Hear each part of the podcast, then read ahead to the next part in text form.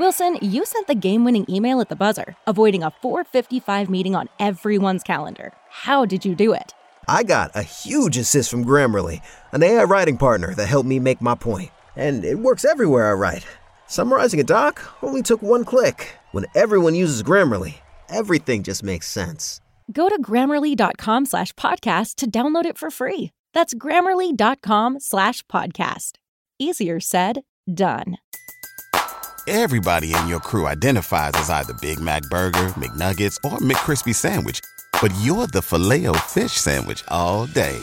That crispy fish, that savory tartar sauce, that melty cheese, that pillowy bun.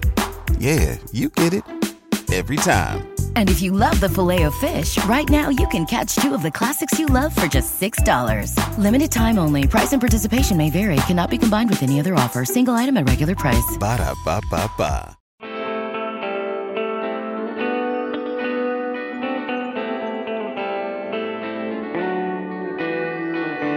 Welcome into the 18th episode of the Five Reasons podcast. I'm Ethan Skolnick here along with Chris Whittingham. You can find us on iTunes if you're an Apple person, Stitcher if you have Android. We're also available on Google Play. Make sure after you listen to the episode to subscribe so that you get future episodes and to go through our library because several recent episodes we've done still stand up. One of the things that we've been doing on the podcast is adding experts to sit in with us for 40 or 45 minutes. Today we have formerly of ESPN.com, also formerly of the Miami Herald, now the Grind City Media senior editor at Grizzlies.com. He moved up to Memphis, left us a couple years ago. We used to do a radio show together. Mike Wallace. Mike, thanks for joining us.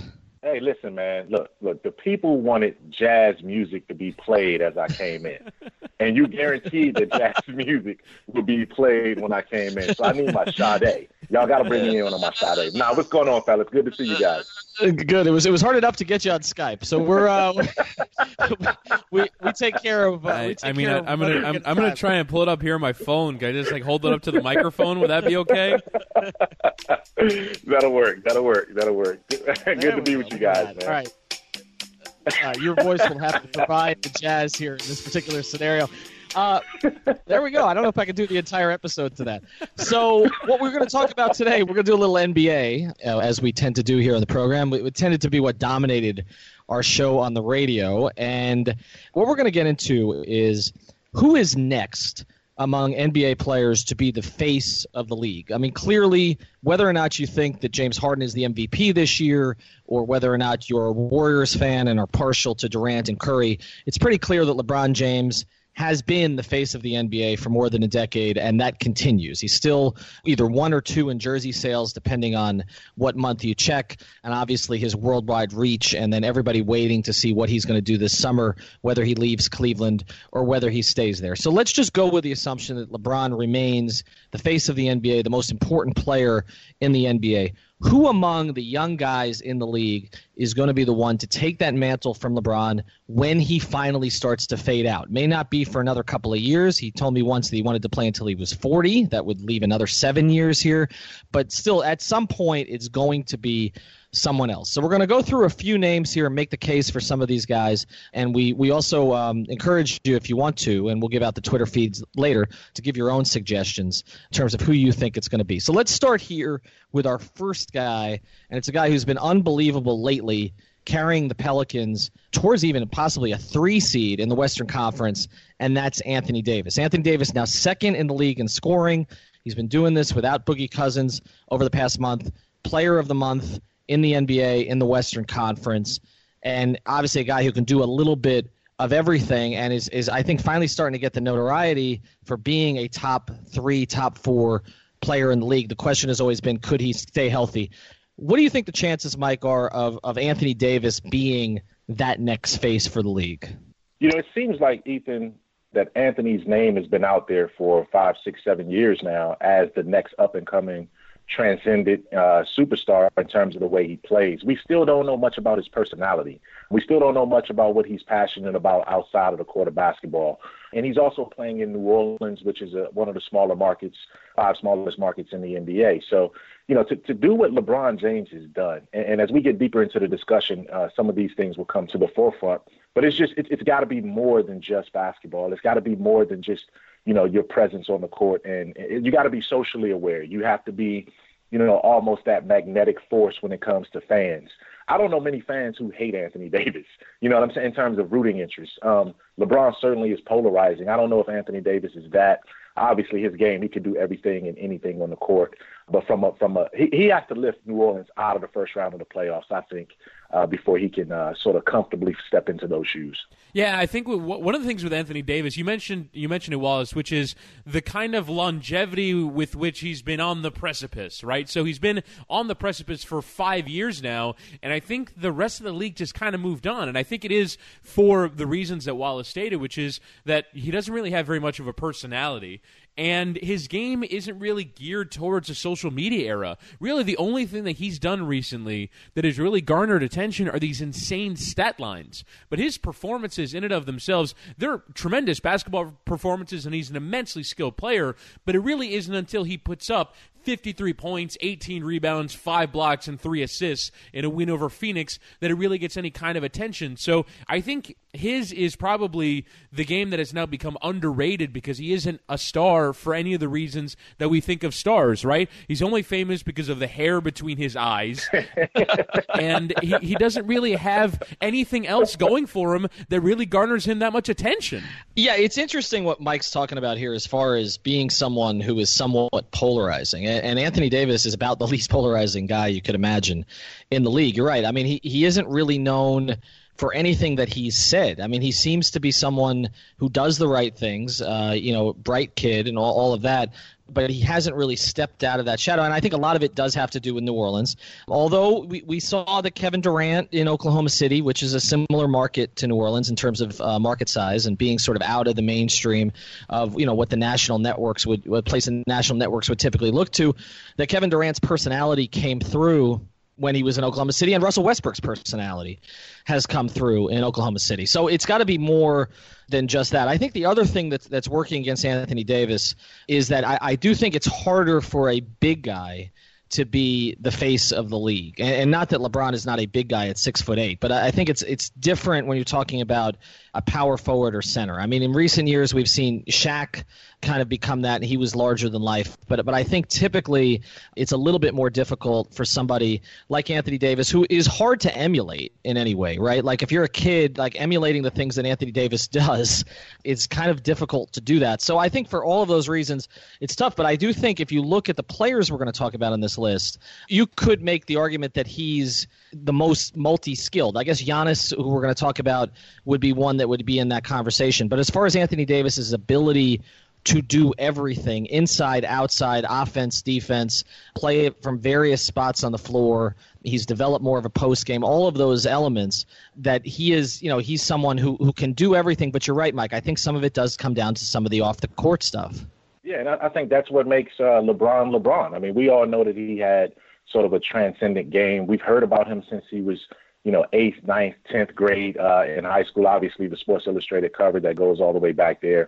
But I think another characteristic, and we probably, uh, you know, not to oversimplify but you also have to have your own shoe. I think that's important too. You got to have something that fans can say, you know what, I'm wearing this. I mean, we know Steph Curry has his shoes; they aren't the most popular, um, but Steph Curry is out there. Um, Russell Westbrook is part of the Jordan family, and I think Westbrook's personality in Oklahoma City, Ethan, to speak to your example, came through far more than Kevin Durant's. We really didn't know what mm-hmm. Kevin Durant was truly about until he made the polarizing jump from Oklahoma City to uh, to Golden State. So I would think Russell Westbrook is probably closer when it comes to MVP status, obviously, uh, sort of a polarizing figure you either love or you hate him in terms of fan interest.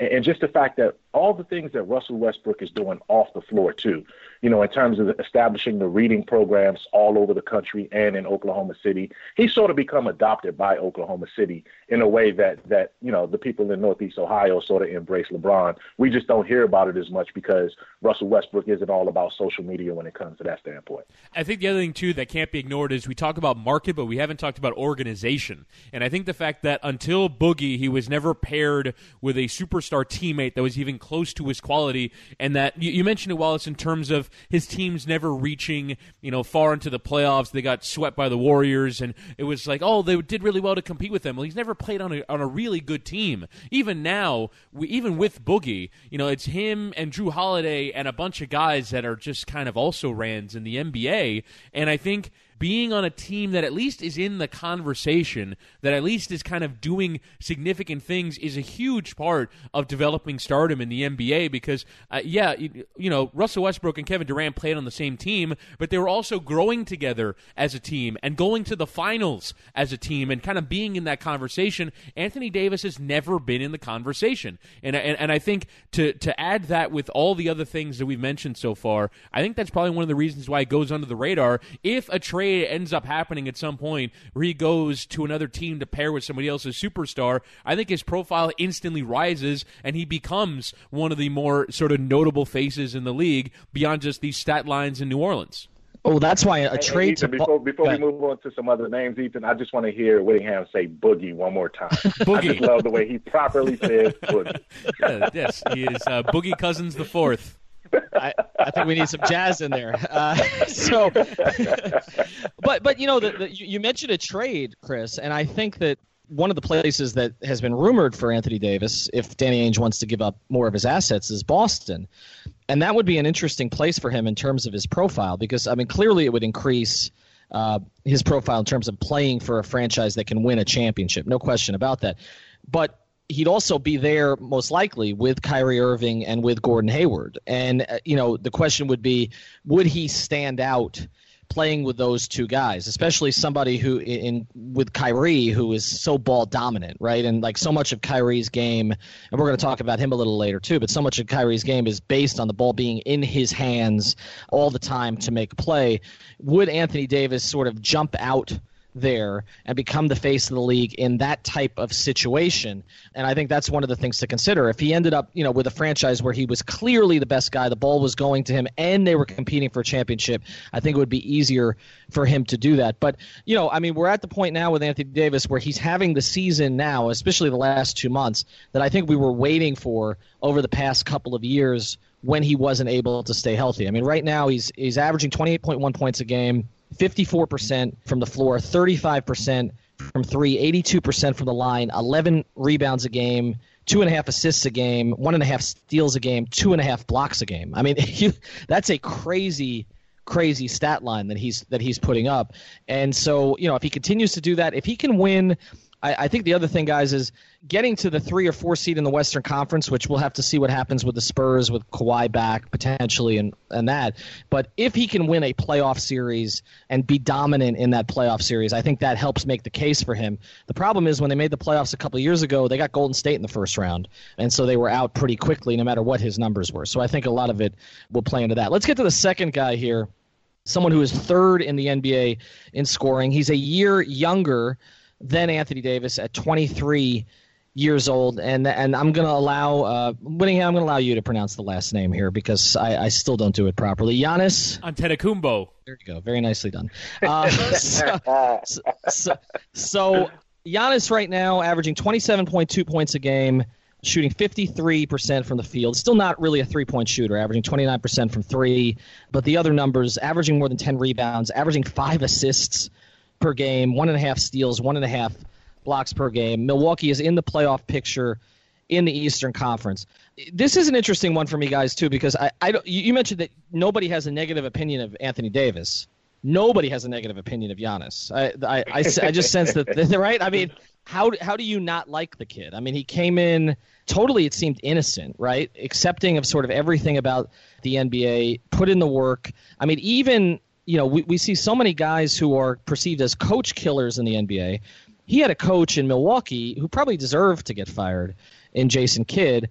And Giannis was the one sticking up for his coach when his coach was on the way out. You know, after uh, after Kidd was fired, I mean, Giannis, you know, reportedly was was making a push for Kidd to stay. So, I mean, there are no sort of bad marks against Giannis's record right now. I think the, the one thing that, that could hurt him a little bit as far as being face of the league is that we really haven't had a foreign born player be the face of the NBA in any significant way. I mean, I guess you could say Hakeem. Other than that, I mean, we've seen Dirk, guys like Dirk break through, Pau Gasol break through, Ginobili, others, but but to be the face of the NBA and have it not be an American-born player, I think is one thing that he might have to overcome. And I think that's tough too uh, to, to underscore what you're saying. Not only that, he also didn't play college, where Hakeem at least played collegiately at Houston and got to the Final Four. So he we, we are we already sort of knew who Hakeem was uh, 30, 35 years ago coming into the league when he came into the league and how he came into the league. So Giannis sort of caught guys by surprise. I mean, he wasn't one of the top five picks. Um, he went sort of later in, in the lottery or towards the second half of the lottery, if I'm not mistaken. And I remember I, I was talking to um, Chris Wallace, you know, one of the GMs, the Grizzlies GM in the league, and he was telling me that Giannis, Giannis basically was playing in what, what would amount to like semi-pro and pro leagues since he was like 13 years old. So the scouting community knew that this was this freakish guy that was on his way up, and he was already gangly and sort of did different things uh, with the basketball. But I think one, one other thing that might slight, slightly count against him is that not everyone can pronounce his name. His last name is not as easily pronounceable. But I had two or three coaches also tell me that preparing to defend Giannis is the closest thing that they've had to do uh, in terms of stressfulness as it was trying to defend LeBron James, just because of Giannis's ability to take the ball off the defensive glass, go coast to coast, and strike fear in your heart in transition because you just never know what he's capable of doing. So we're talking about a comparison with LeBron right there. A lot of coaches in the league have talked about how Giannis strikes that defensive fear in your heart as a coach when it comes to him in open court and transition. And the other thing too is that he has so much room to grow. Even still, he's not really much of a jump shooter. Even as a wing, as someone who occasionally plays point guard for the Milwaukee Bucks, he he doesn't even shoot that uh-huh. much. And so he has this game that to me is perfect for the social media era. To me, why he's a perfect candidate for this is you, you mentioned the lack of international stuff. I don't really think that matters in kind of the, the, the modern media game. I don't think there are there are a group of basketball fans. That, well, we we care more about the Americans. No, to me, it's who produces the most in terms of of you know uh, highlights in terms of these incredible performances, and and I, I don't think the the international thing matters. The other thing with him too is that we talked about market size with Anthony Davis in New Orleans. Giannis has, has become a famous basketball player playing for the Milwaukee Bucks, and I think that just sort of shines through yeah. his his sort of his incredible personality, his sort of his optimism and positivity. I don't think you need to necessarily be a sort of polarizing character. You just need to be a character. And I think from the moment he jumps into the league, gets known as the Greek freak, and lives up to it every single night by producing one of these incredible highlight plays, by being a point guard, I think he is very well positioned, particularly age 23. He'll be 24 in December. He, he still has yeah. so much of a way to go. And, and, and again, this is another one for me. The, the next big step for him is finding a big time teammate, playing on a big time team that's actually going to compete at the highest level. That is that's what stopped him so far. But I think he is very well poised to kind of take on this mantle that we've been talking about. But can he let me, be let that? Me jump in, let me Go jump ahead. in real quick and respond to that too, Woody, because I, I agree with you a, a lot. But I do think there's a difference in the delineation between being a superstar and being my superstar. I think a lot of people realize that yes, Giannis, despite not being a lot of people not being able to pronounce his last name, he has a great nickname, the Greek Freak. So that that takes care of that and mitigates that. But I also think like a lot of people look at Russell Westbrook. He's my so you you claim Russell Westbrook. You wear his jersey. You sort of take on his persona and those kind of things. I think we all sort of admire Giannis from afar. He's a guy that's sort of uh, on TV, sort of out there. But in terms of personifying and, and, and, and bringing his characteristics into what you do when you go on the court and do those kind of things, see, Steph Curry, a lot of kids in this country believe that they are Steph Curry when they go on the basketball court.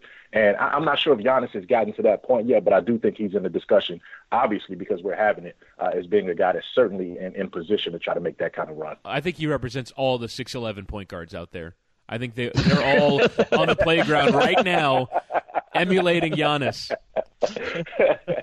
well, I, you know, you mentioned Milwaukee, um, Chris, and and you know that's to me one, again one of the questions here is you know can you attract uh, i mean if, if we're going to look at their roster right now and, and, say this roster as currently constituted is a good roster but not a championship level roster are they going to be able to build that kind of roster in milwaukee where he stays there long term, right? Because I mean, you look at some of the other players that he's got on that team. I mean, Jabari Parker has been slowed by the injuries, and you know now we're starting to see a little bit more of the two of them together. They've got you know a young guy in Maker who they're trying to develop in, into a you know a cornerstone, a big for them, and then they make the trade for Bledsoe. I just wonder what the upside for him is going to be in Milwaukee. And, you know, can, you know, look, LeBron, Cleveland is not a glamorous market either, but LeBron managed to transcend that. We talked about the two guys in Oklahoma City managing to transcend that. So maybe Giannis can do it. I just wonder is Giannis going to get to the point where he's so good that he can carry a team to the finals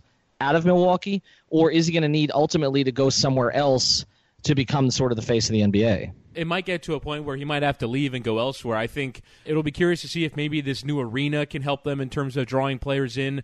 But uh, in terms of the roster as it currently stands, it really, I, I, thought they were on their way to building a, a, team that can compete. They trade for Eric Bledsoe midseason. They have Jabari Parker, and it really has been the failure of Jabari Parker to develop that's kind of held them back to a certain extent. They have Brogdon. This should be a team that's kind of competing in that area. Perhaps they were held back by their coach. I kind of thought that Milwaukee was going to make this ascent because, and, and I thought of this from a Heat point of view, who are the teams that I think could be better than Miami? And I always thought Milwaukee was going to kind of be in the upper echelon of the conference, not just kind of, you know, d- drifting above where Miami is. And they just have never, they just haven't kicked on. And I don't know if that's Giannis's fault necessarily or if the, if it's sort of a failure of team building. But like with New Orleans, I think the degree of difficulty becomes harder when you don't nail all of your draft picks in order to be in that, in that upper echelon. So I do think it can be tough, and perhaps we're looking at a scenario where in a few years' time,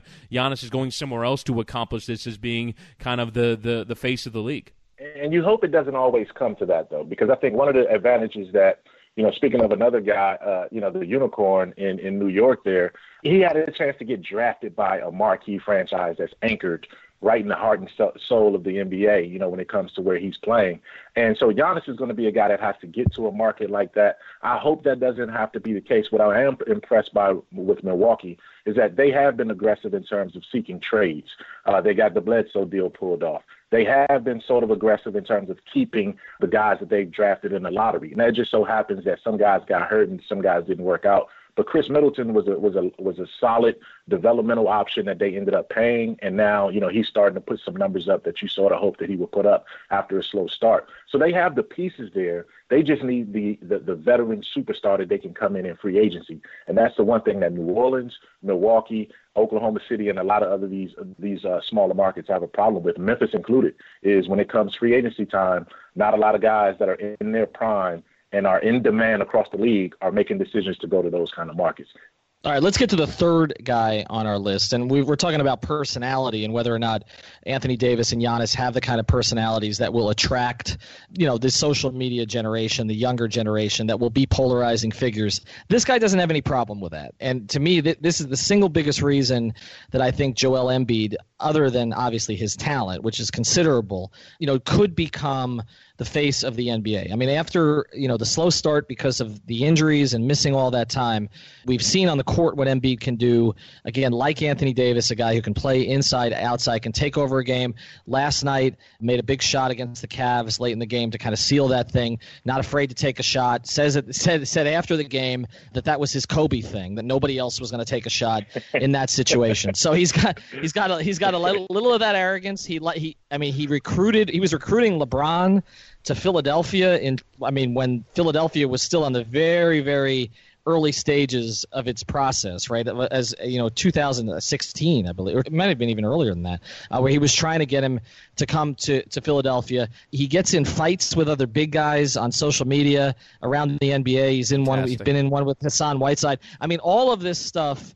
I mean, he's the typical social media new generation star and he's playing in in unlike these first two guys we're talking about, New Orleans and, and Milwaukee. He's playing in a more, you know, traditional NBA market in Philadelphia with a team that's clearly on the rise. Now, my only question on this one, guys, is, is this: Can you be the face of of the league if you have another young guy on your team who is potentially as good as you or maybe at times better than you in Ben Simmons. That that would be the only thing that would be holding me back. But other than that, I think Joel Embiid has a real chance to sort of step through on this.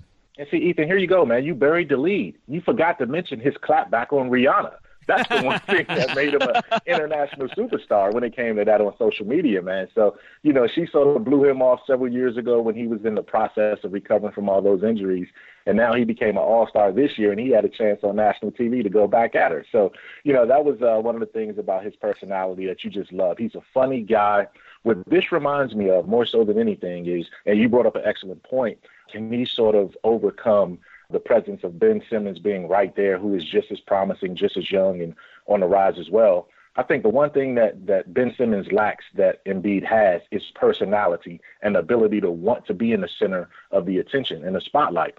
It reminds me so much of what we saw in the young version of the Shaq and Penny Orlando Magic, where Shaq was this gregarious guy, always out there before the social media era, on rap albums with Mickey Mouse, doing all of these things that just made you want to embrace him.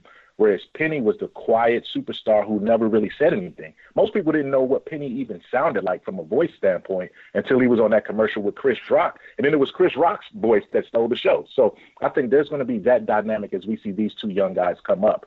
But certainly Embiid has all the things going for him from market in terms of Philadelphia, passionate, uh, passionate fan base, and, and, his game. He's got he's going to be the best center in the league uh, in the next two or three years if he's not that already he has so much going for him to me. I, when you, you start off first with the basketball aspect of it, not only is he an incredible basketball player, but he is representative of a multitude of things. Number one, the shifting role of the big man in the modern NBA. He is exactly what you would want as a rim protecting, three point shooting, skilled big man, a seven footer who is great on both ends of the floor. That's number one. Number two, he is representative of the process. And, you know, as, as much as the process has been discussed, he is kind of the representation of what that was meant to produce. And, and I think that having been one of the biggest NBA storylines for five years now. This team that was tanking to get superstars, and the fact that Joel Embiid might represent that uh, strategy working and that he's it's almost like this cult in Philadelphia of fans who have, who want this to work and perhaps it did by virtue of him and to me the thing that most is in his favor in terms of being the star of the next decade is he understands that the NBA, like you mentioned with the Rihanna thing, that the NBA is an all encompassing entertainment experience. It is not a basketball league, it is an all. This show is sponsored by BetterHelp. What's the first thing you do if you had an extra hour in your day? Go for a run, take a nap, maybe check the stats of the latest Miami Heat game? I've got a better idea. A lot of us spend our lives wishing we had more time. The question is time for what? If time was unlimited, how would you use it? The best way to squeeze that special thing into your schedule is to know what's important to you and make it a priority. Therapy can help you find what matters to you so you can do more of it. I've benefited from therapy. I went through some life changes, major life events, had some difficulties, wasn't a believer in therapy, but it helped me and it can help you also. So if you're thinking of starting therapy, give BetterHelp a try. It's entirely online, designed to be convenient flexible, and suited to your schedule. Just fill out a brief questionnaire to get matched with a licensed therapist and switch therapists anytime for no additional charge. So learn to make time for what makes you happy with BetterHelp. Visit betterhelp.com slash Miami Heat today to get 10% off your first month. Again, that's betterhelp, H-E-L-P dot com slash Miami Heat. Everybody in your crew identifies as either Big Mac Burger, McNuggets, or McCrispy Sandwich. But you're the filet fish Sandwich all day. That crispy fish, that savory tartar sauce, that melty cheese, that pillowy bun. Yeah, you get it.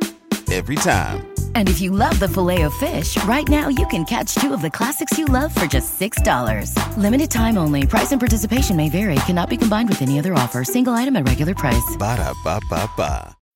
Every day, we rise, challenging ourselves to work for what we believe in. At U.S. Border Patrol, protecting our borders is more than a job, it's a calling. Agents answer the call, working together to keep our country and communities safe. If you're ready for a new mission, join U.S. Border Patrol and go beyond.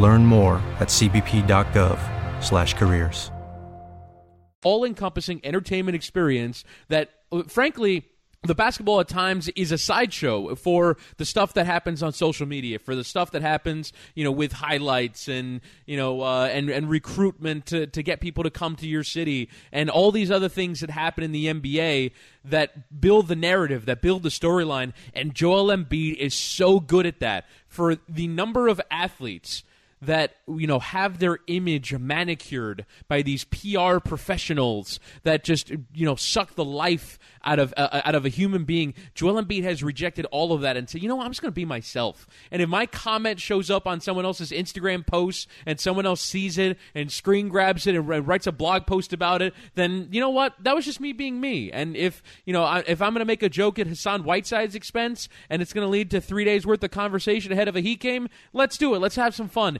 And I think there are so few athletes that are willing to stick their face in that and Embiid does, man. And I think that's so perfect for the direction that the league has been heading for the last six or seven years. He's perfectly positioned to be one of the main characters in the league, along with one of its best players. Now, what happens, Chris, if LeBron ends up there in Philadelphia? Because we've talked Oh, about man. that on pre on pre on previous pods. Now, how now how now how how does that affect? Uh, because we talk about Simmons being there already, and I agree with Mike. I mean, you're you're talking about a personality dynamic there, where Embiid would be the guy who would be at the forefront, even if you know Simmons is posting nightly triple doubles. I, I still think it would be Embiid because of his personality. But if LeBron goes there, you get the bump obviously in terms of being on national TV to the limit, right? Like as many games as can as a team can have on national television, the Sixers would have on national television. You you get the bump of probably going to the finals in the Eastern Conference, right? Or, or you know at least facing uh, you know a Boston team potentially in the Eastern Conference Finals, you know for years to come. And then you have that Philly Boston rivalry, which is you know which was one of the best rivalries of the '80s, which is kind of reignited.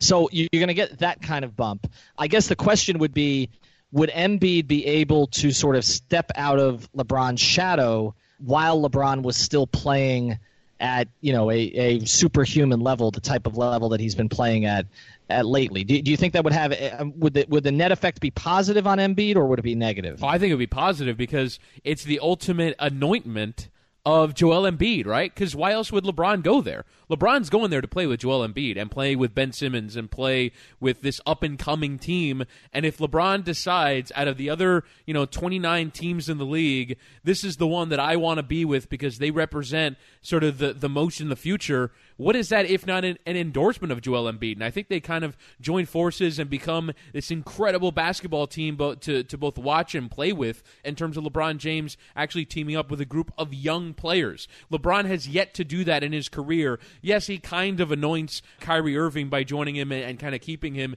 in terms of becoming the GM of the Cavs and deciding to keep Kyrie Irving in that setup, but then that all breaks up. So he's no longer kind of that anointed one. If LeBron decides to use the latter stages of his career to join up with a young team, that is the ultimate endorsement of those young players. All right, let's get to our fourth guy, and I know this is somebody that Chris wanted to argue for a little bit. I was surprised how young Kyrie Irving still is. Uh, 25 years old, right? right. Uh, I mean, it feels like he's been through a lifetime of stuff up there already. You know, starts his career in the post LeBron era with you know not a very good team. I mean, a lot of draft mistakes that were made in Cleveland. Doesn't fit very well with Dion Waiters. Does a lot of losing. Gets hurt.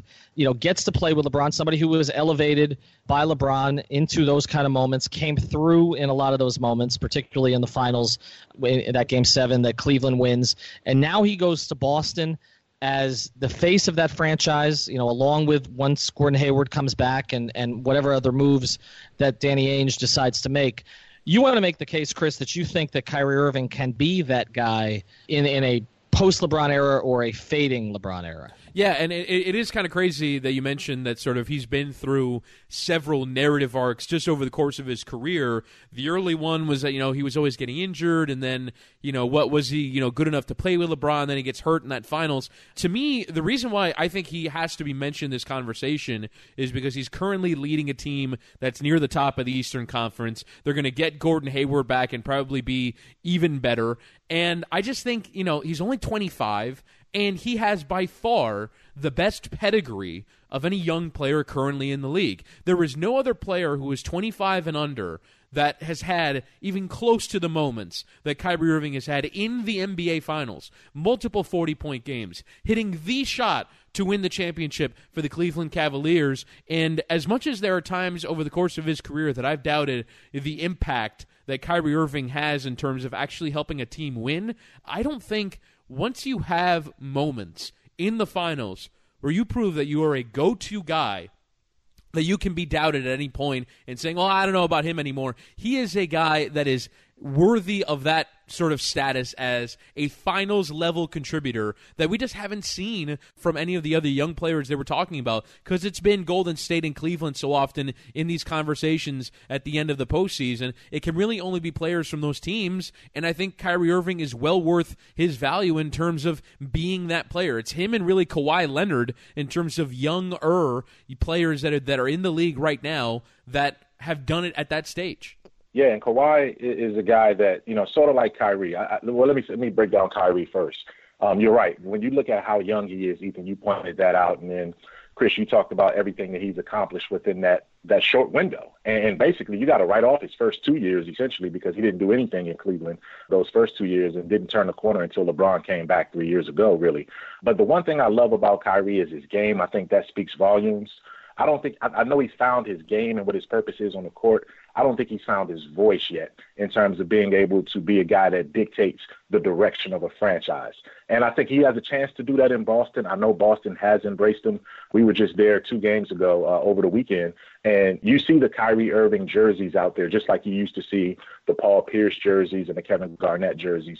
You see guys wanting to do the crossovers. So his game does have that social media impact, and it's clippable and gifable or gifable, however you want to pronounce it, um, because you can have those clips and with the, with the crossovers and those kind of things.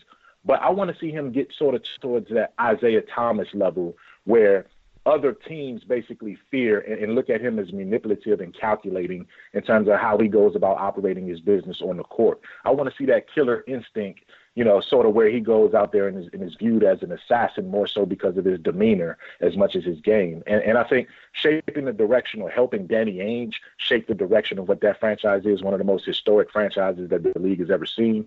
Once he gets to that level, then you're starting to talk about the LeBron James impact that goes with that total package of being not just a player, but a player on and off the floor. I think one of the things about Kyrie, you know, that I noticed the year that I was covering the Cavaliers, which was LeBron's first year back there, is that, you know, it kind of depends on what day you catch him. And, you know, I don't know if he has the appetite – to do the things that say LeBron has done in terms of not, you know not just being uh, the key guy on the floor, but also sort of taking the slings and arrows off of it and being the guy who's out there in terms of you know dealing with the media and exp- expressing his beliefs and all of that. You know, Kyrie, the year that I was up there, you know, he ducked from the media basically the entire year. Now, and I know he's done more lately, you know, on the whole flat Earth thing, right? And they, I, I guess he was on Jimmy Kimmel recently, and he sort of put himself out there a little bit more. But Kyrie's reputation with his teammates was that he could be surly, that he could be a little bit aloof, right? Very bright, but at the same time, you know, not always that engaging. And so, you know, I wonder if that's something that will hurt him because we talk about the first three guys on this list, you know, Anthony Davis, Giannis, and Embiid, and for different reasons, but all of them kind of have very positive personalities, right? Like, I mean, nobody's really ever said a negative thing about Anthony Davis. Uh, Giannis is as positive as you could possibly be. Embiid, even when he's getting in these little turf wars on Twitter, is funny and engaging and all that. I think Kyrie has stepped out a little bit more lately and shown more of that positive side of his personality. But uh, you know, I wonder if that's something that there's really more there for him to show going forward. The other thing about Kyrie is that I don't question whether or not he wants you know to be great in the big moments. I think he's as Chris says he's proven that. Uh, my question is whether or not Kyrie can make his teammates better in the way that LeBron has typically been able to elevate some teammates over the over his career. You know, Kyrie, as I mentioned earlier, very ball dominant, not a big assist guy. I mean, he to me he's he's always been more Iverson than he's been point guard. And so, you know, is he going to be a guy who, you know, right now he's averaging 25 points a game and five assists, right? He's never going to be your traditional point guard in that regard. Is he a guy that other players are going to want to play with as he gets into, you know, as he's 27, 28, 29 years old, beyond whatever, you know, Danny Ainge is able to do in the draft. I think that's one of the questions with him, too. And to answer that question, and, and you know, having just saw Boston up close, you know, uh, the, the other the other day uh, in Boston.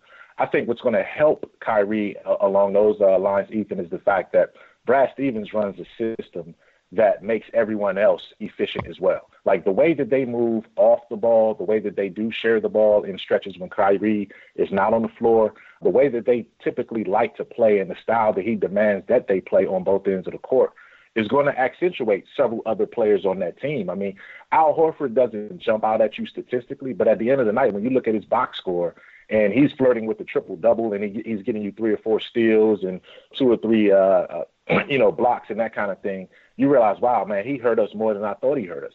And when you have a lot of guys on the team that are capable of doing that, I think that's going to sort of help elevate Kyrie.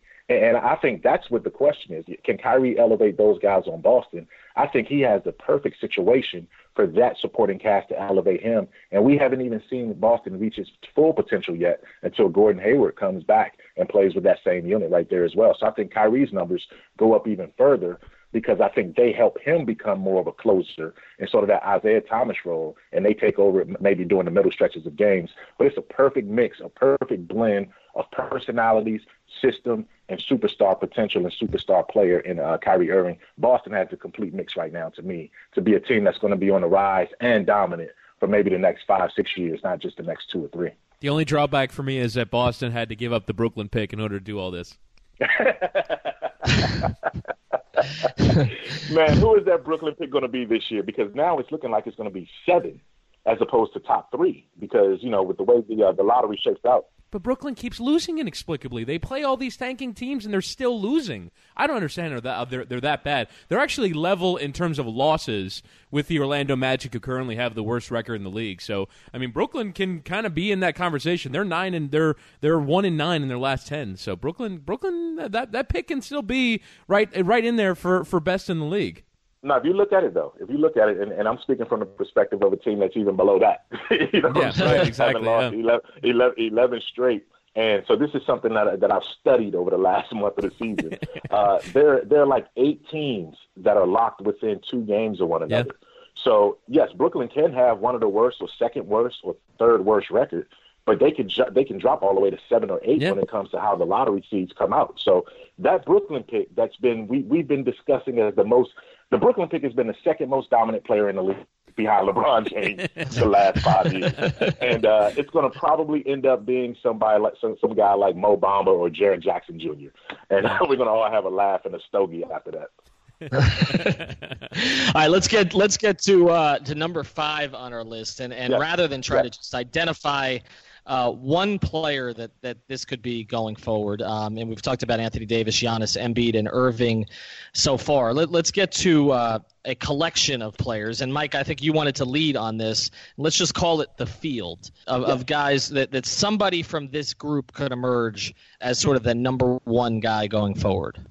See, there's a reason to me, Ethan, why why this is such a an engaging discussion, debate, because it's it's relative, but it's also not an easy debate to make. I mean, the next LeBron James can mean so many different things. And to me, guys who have gotten a chance to cover and know LeBron as professionally, uh, as close as most people or other people would, you know it's more than just about being the player. You know it also means shaping the direction of the league.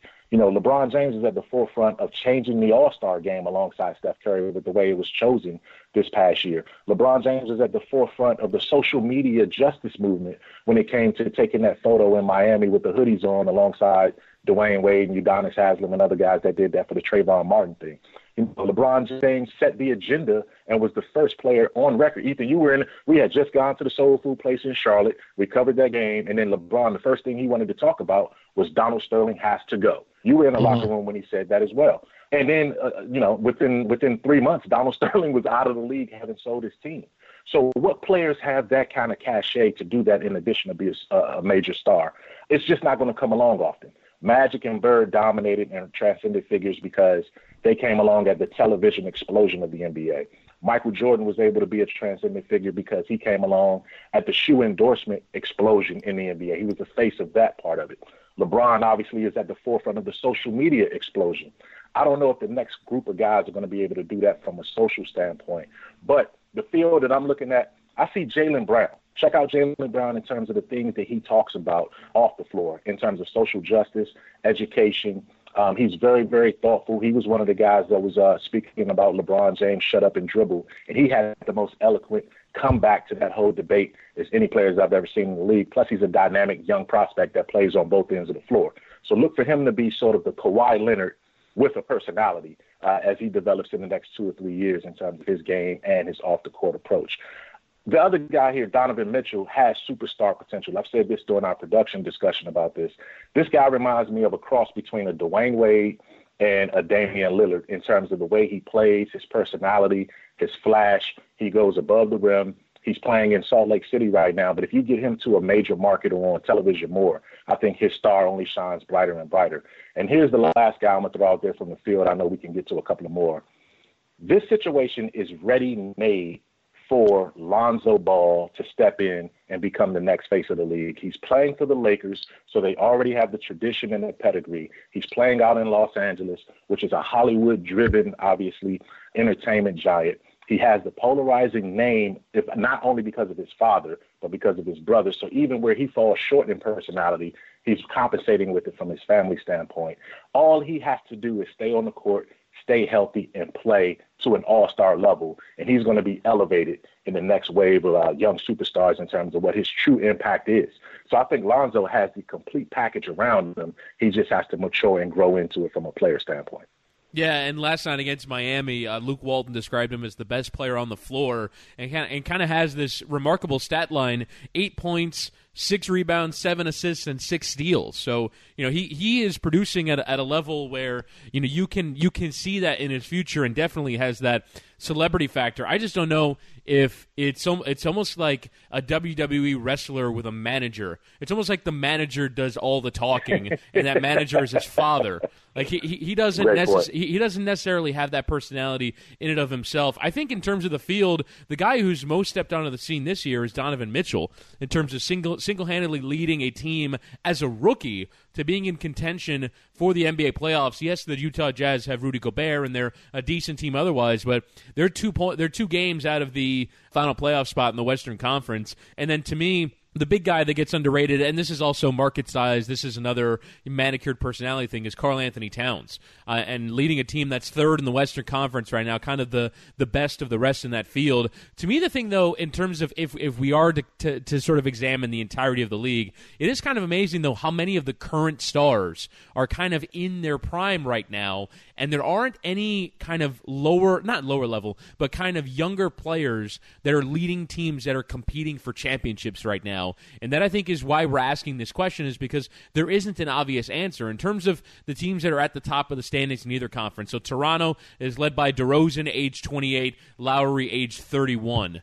Uh, obviously, the Golden State Warriors, they're led by Steph Curry, age, I think he's 29. Uh, Kevin Durant is, mm-hmm. uh, yeah, Curry is 29. Durant is also 29. Uh, Russell Westbrook is also 29. Uh, James Harden is 28. Uh, Chris Paul is in his 30s. And so, and then obviously, you know, LeBron and, and Kevin Love, they're all, you know, late 20s, early 30s. There isn't really a team right now that's competing for the championship that we know is going to be in and around that territory, except for maybe Kyrie Kyrie uh, that that sort of in in that top echelon of the league that is sort of 25 and younger. So I think that's kind of where this conversation, you know, becomes a little bit more open-ended. To me, I would say the best of the field are either Karl-Anthony Towns. We haven't mentioned Porzingis that much because he's hurt. I think Porzingis has that kind of incredible quality, that watchable quality, and also Donovan Mitchell. Those those to me are are the best of the field for me right now and you mentioning those ages, Chris, I think is important because th- one of the things about this is that LeBron is not at a stage where he's in full decline yet, right? So, I mean, he's still playing at an extraordinarily high level in his 15th season.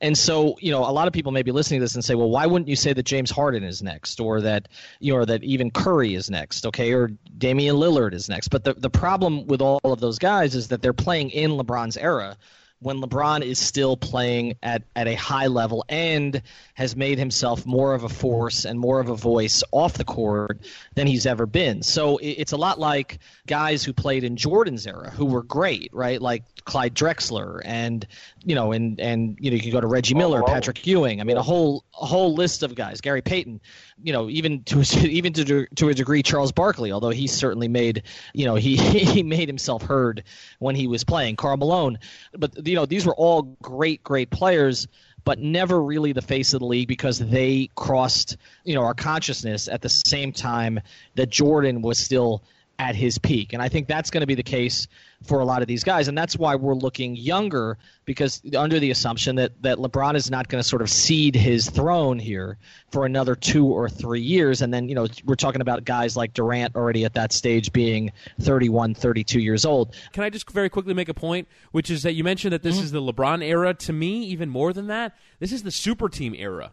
And so the reason why I think we're talking about players that are 28, 29 is because you really don't hit major free agency until year seven or year eight. And so I think one of the things that's come up a lot is, oh, these, these guys don't have that superstar teammate or that super team level team that surrounds them in order to really step up into the top echelon of the league. So in the super team era, it's going to take players eight years before they're actually in and around that title conversation because they can create it of their own accord. So unless the super teams are broken up, or there's one that develops organically, there isn't really going to be a team that's good enough to compete with Golden State or Houston or Cleveland for a title. Yeah, I think that's true. And I think, again, you look at some of these other guys, we're really projecting. I mean, when Mike is talking about Donovan Mitchell, we've seen some of those skills this year, clearly averaging 19 points a game, has Utah in the playoff picture in the Western Conference. But, you know, we're really projecting what he's going to become. I mean, a couple of other guys here you could add to the list. I mean, Bradley Beal is still only 24 years old, right? And this is you know, in terms of the way he's played without John Wall this year, averaging 24 points a game. You know, he's someone who's sort of, you know, become like now he, it's clear he's he's a star level, potentially superstar level player. Another one to look at, Devin Booker's 21. Now, he's got a lot of work to do on the defensive end, and he's playing for a franchise where somebody has to score.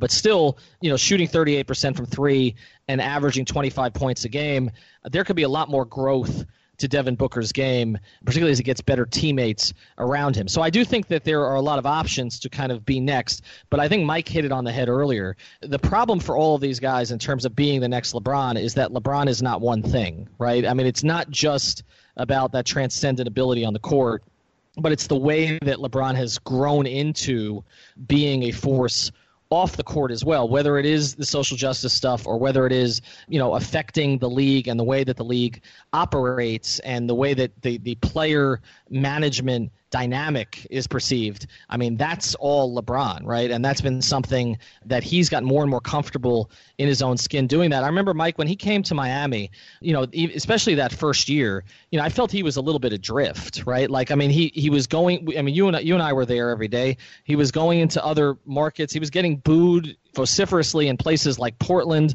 where you are right now in Memphis. I remember him getting crazy boos there in a place that he was never going to play. Right? It's not like he spurned them in free agency. Like that wasn't right. wasn't an option.